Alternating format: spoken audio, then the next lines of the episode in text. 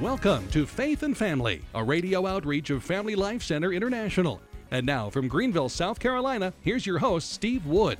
Hello, this is Steve Wood, and welcome to Faith and Family. Thank you for joining us on this episode 45 of the new Faith and Family Radio. Today I'm going to be talking about very specific ways to strengthen Catholic marriages, reduce divorces, and also give you somewhat of an update regarding the Vatican's Family Synod just around the corner.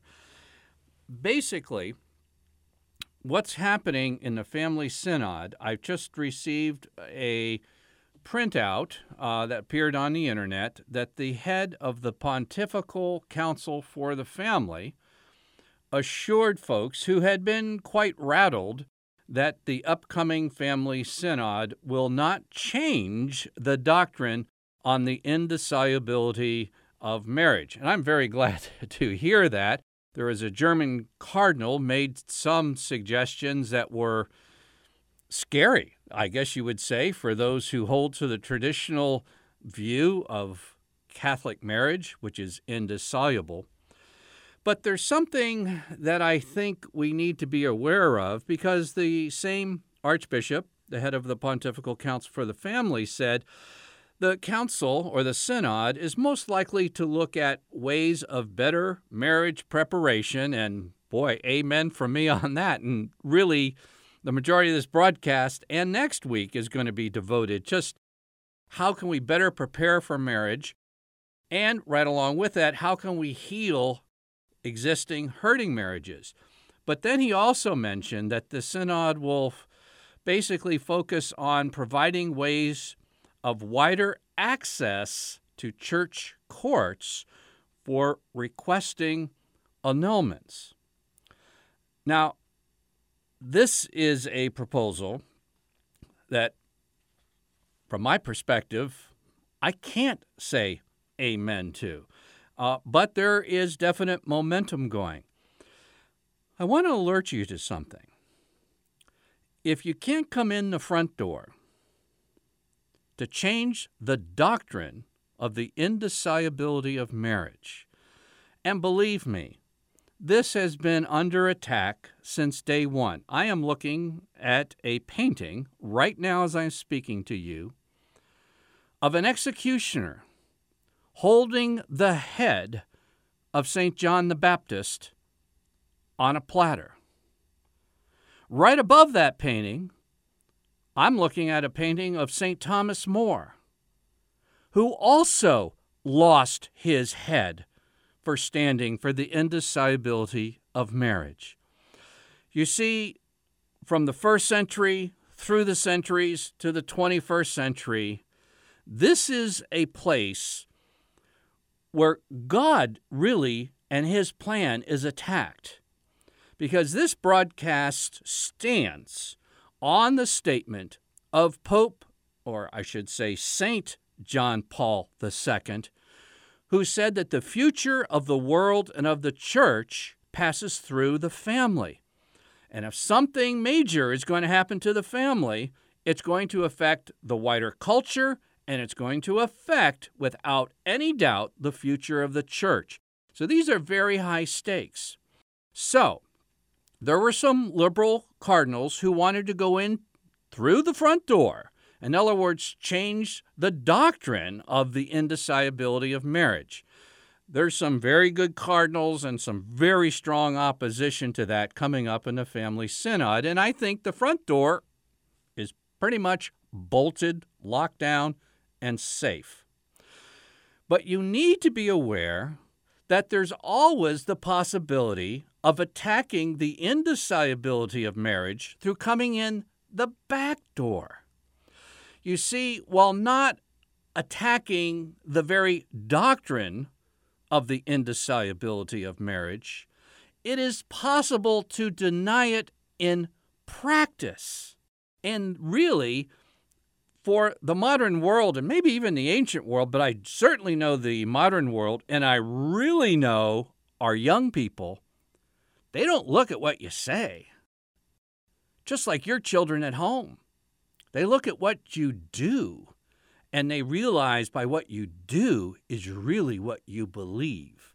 And so if you can change practice that basically jilts uh, Catholic doctrine by practice, you're in effect coming in through the back door and denying what couldn't be done through the front door.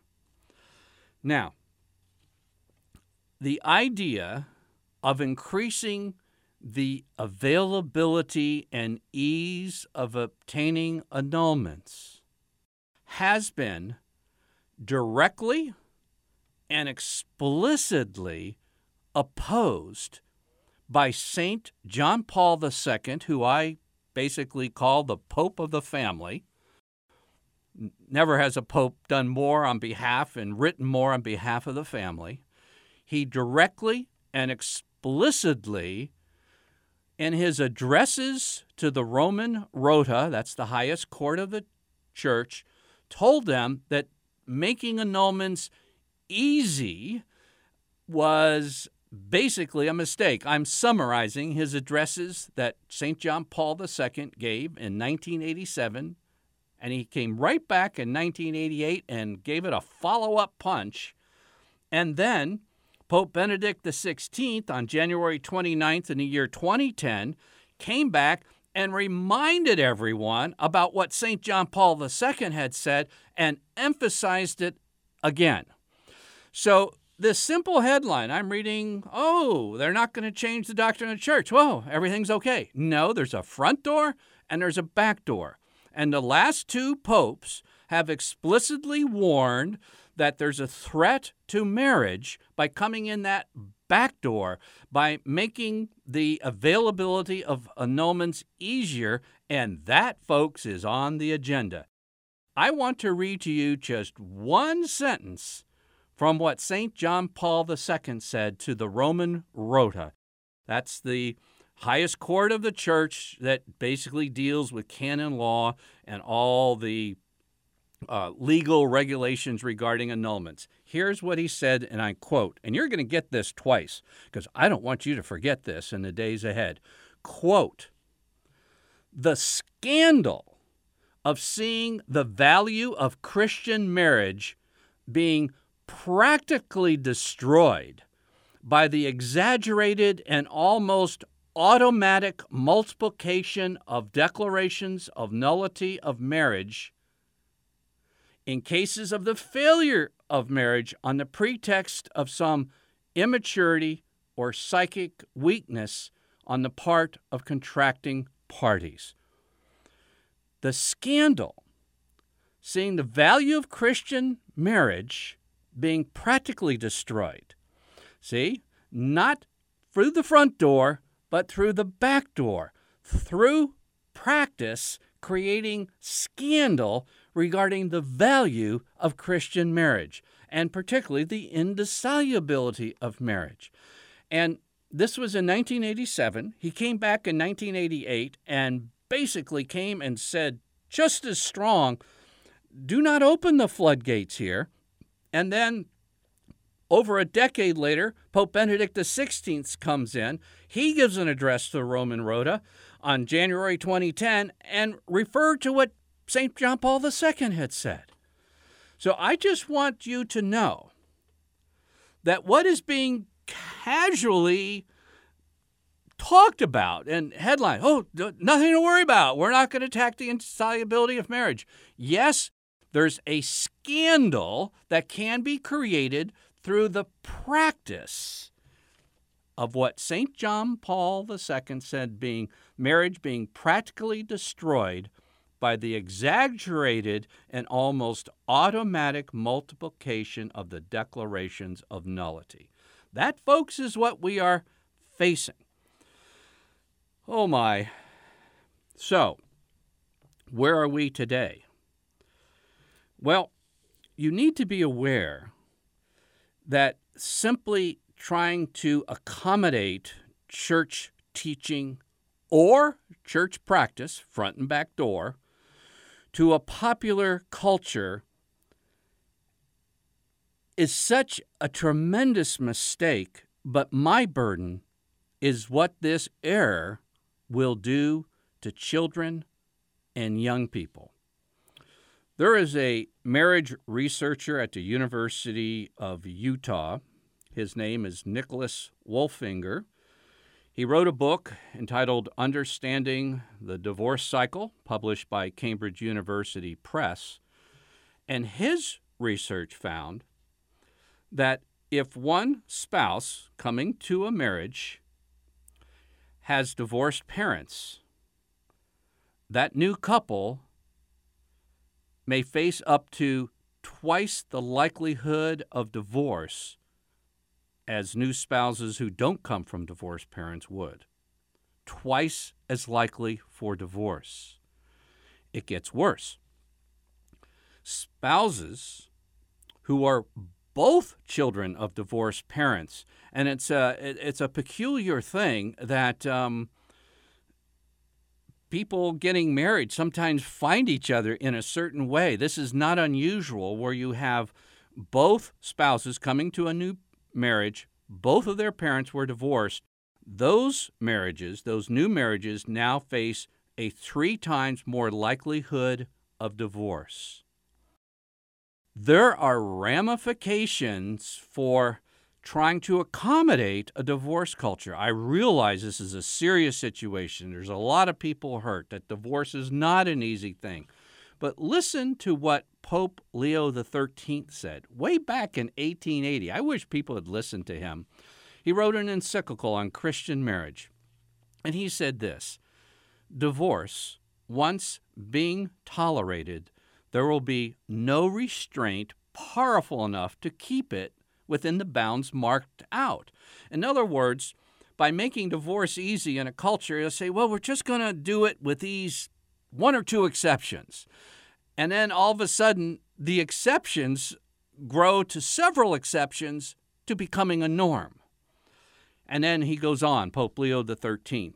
Great indeed is the force of example, and even greater still the might of passion which such incitements it must needs follow that the eagerness for divorce, daily spreading by devious ways, will seize upon the minds of many like a virulent, contagious disease. Look at that Ebola plague just going through and devastating one nation after another in Africa. He's saying this is what happens when you start opening the door to make this whole process easier.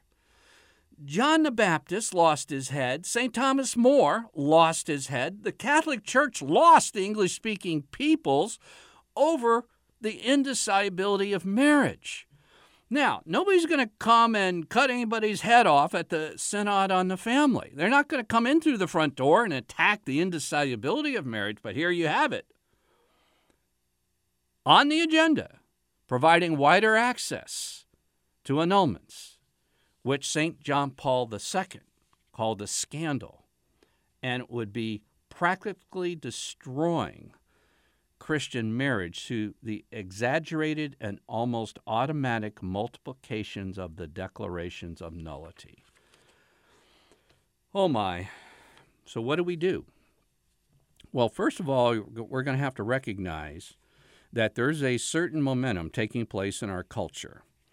And there's folks, I want you to just know, point blank. A lot of people say, well, why'd you become a Catholic? I mean, I was a Protestant minister. I was happy. I liked preaching. I liked baptizing my kids. I was a church planter, did evangelism, all types of things. Why did you become a Catholic? I'll tell you, there's one reason I became a Catholic is because I followed St. John Paul II's teaching on marriage and a family. And I saw that without the indissolubility of marriage in the modern world, the family was going to collapse, and as a result, so would the culture and so would the church. And therefore, I saw there was one place left in the world. And believe me, if I thought there was two, I would be at the second place because through a lot of ignorant prejudice. I was against Catholicism. I led people out of the Catholic Church. But because of the witness of the indissolubility of marriage, I saw this is the place. This is the one place left in the world where the future of the family has a hope. And folks, I just can't say strong enough. We need to really listen. And you know, it's nice to make Pope John Paul II a saint, but it's dishonoring to him then to, to turn around and ignore what the Pope of the family has said about this whole process. Have you heard a headline citing what St. John Paul II said about doing what might happen next month to sin on a family? No, you probably haven't.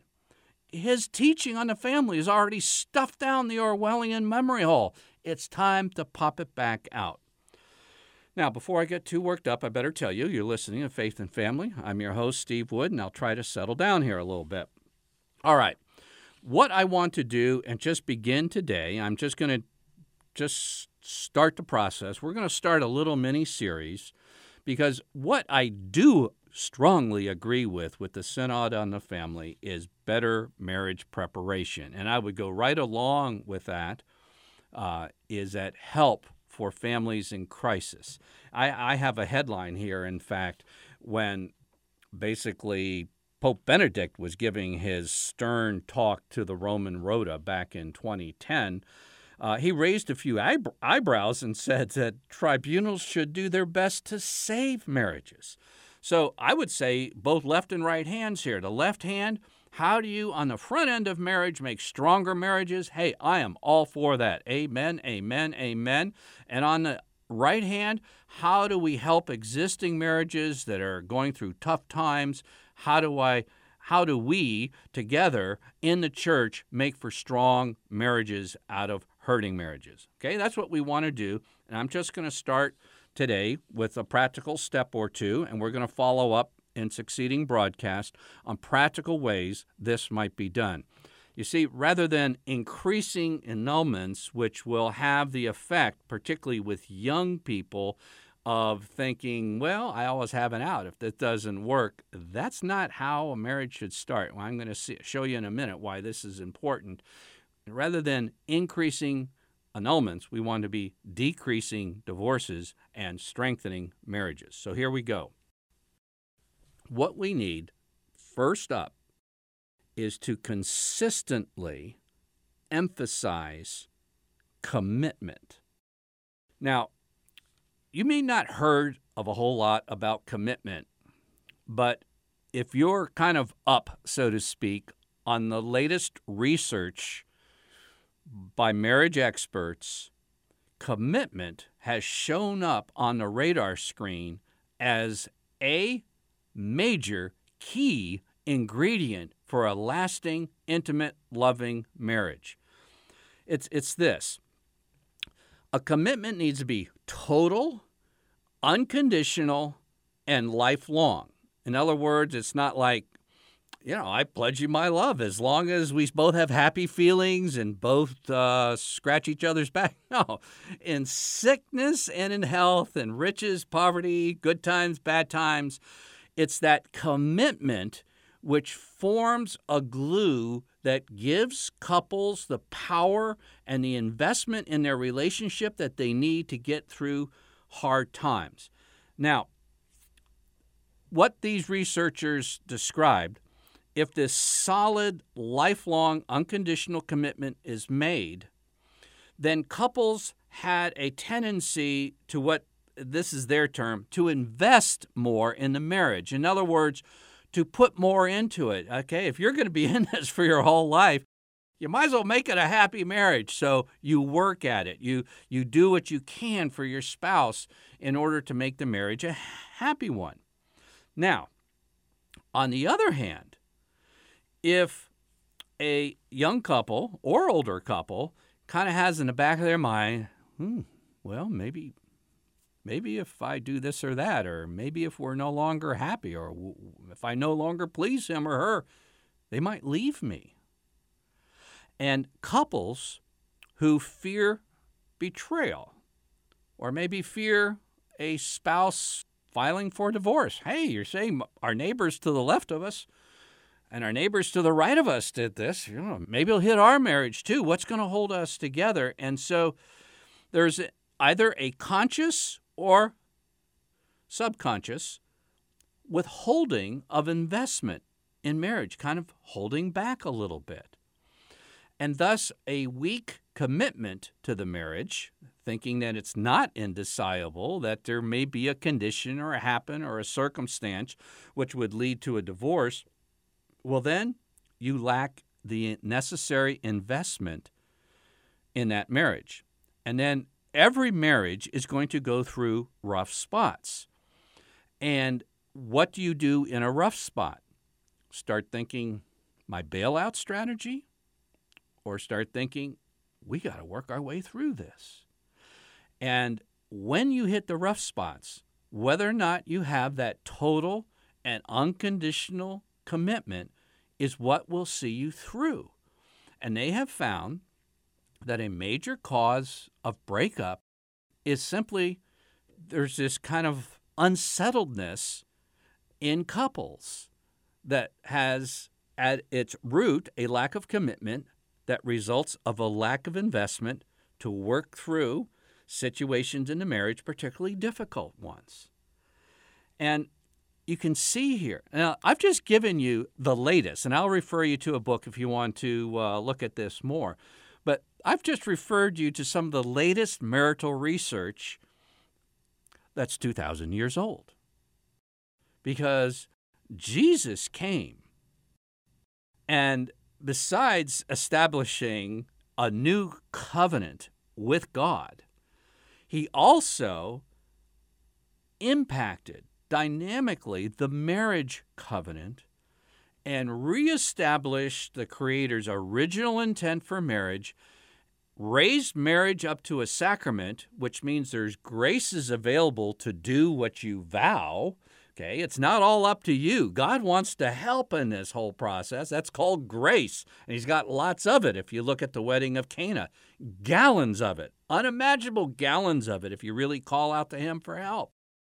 But the point being, for 2,000 years, the church has held up the indissolubility of marriage both in doctrine and in practice.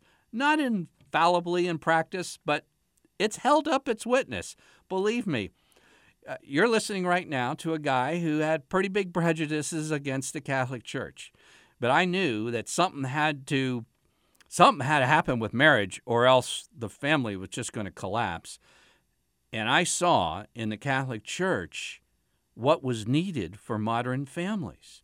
And so, this ancient teaching of the Catholic Church is the exact same thing in different words what the marital researchers are saying for commitment. Not iffy commitment, not I feel real good about this commitment, but an unconditional, lifelong, total commitment. That's what we talk about about indissolubility, lifelong love. And if you have the commitment for lifelong love, then you will find that you'll be doing your part for lifelong love. And if you stay in it long enough, a lot of times when you think it's hopeless, unfortunately, I say unfortunately because God tests our faith a little now and then, you know, sometimes it can look rather bleak, like Good Fridays. And if we have enough faith to hang around till Sunday morning, well, there's things called resurrections, not only bodily resurrections of our Lord God of the universe, but there's resurrections of our marriages. If we just have the commitment and the faith and the trust to see this through.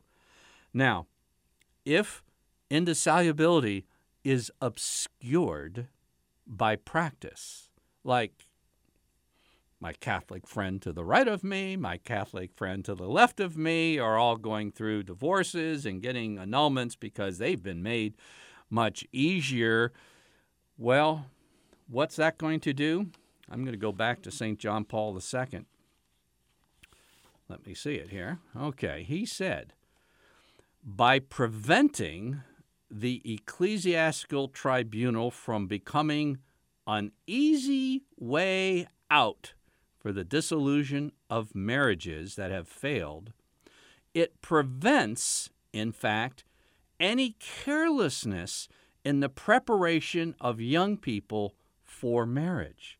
Now, the Synod wants to help young people prepare for marriage, and what St. John Paul II is saying to the Roman Rota the way you do that, if you uphold the indissolubility of marriage and don't make annulments available where the church teaches they shouldn't be given, uh, an easy way out, then young people won't approach marriage in a careless fashion. They will have thought because they're saying, once I take that step to the altar, it's lifelong. That's what I'm vowing. And you know what? The church really seems to really seems to mean it. And so I need to think about this and the step I take will be a total, unconditional, lifelong commitment, and that will be the foundation for a lifelong loving marriage. And to me, this is just astonishing that the latest in marital research undergirds what the church has taught and what Jesus taught and what's been around for 2,000 years. Sometimes, though, we need to hear it from the university so if you want to hear it from the university, or you can learn from Matthew, Mark, or Luke, but if you want to hear it from the university, the book is The Heart of Commitment, subtitled Compelling Research That Reveals the Secrets of a Lifelong Intimate Marriage by Scott Stanley. And a quick Google search for The Heart of Commitment by Scott Stanley will put you in touch with the latest university research on what makes a marriage last. If you don't want the book, just turn to the Gospels or turn to the teachings of St. John Paul II, who told us that the future of the world and of the church passes through the family. You've been listening to episode 45 of Faith and Family. This is your host, Steve Wood. Pay us a visit at familylifecenter.net or dads.org. Until next time, may God bless you and your family.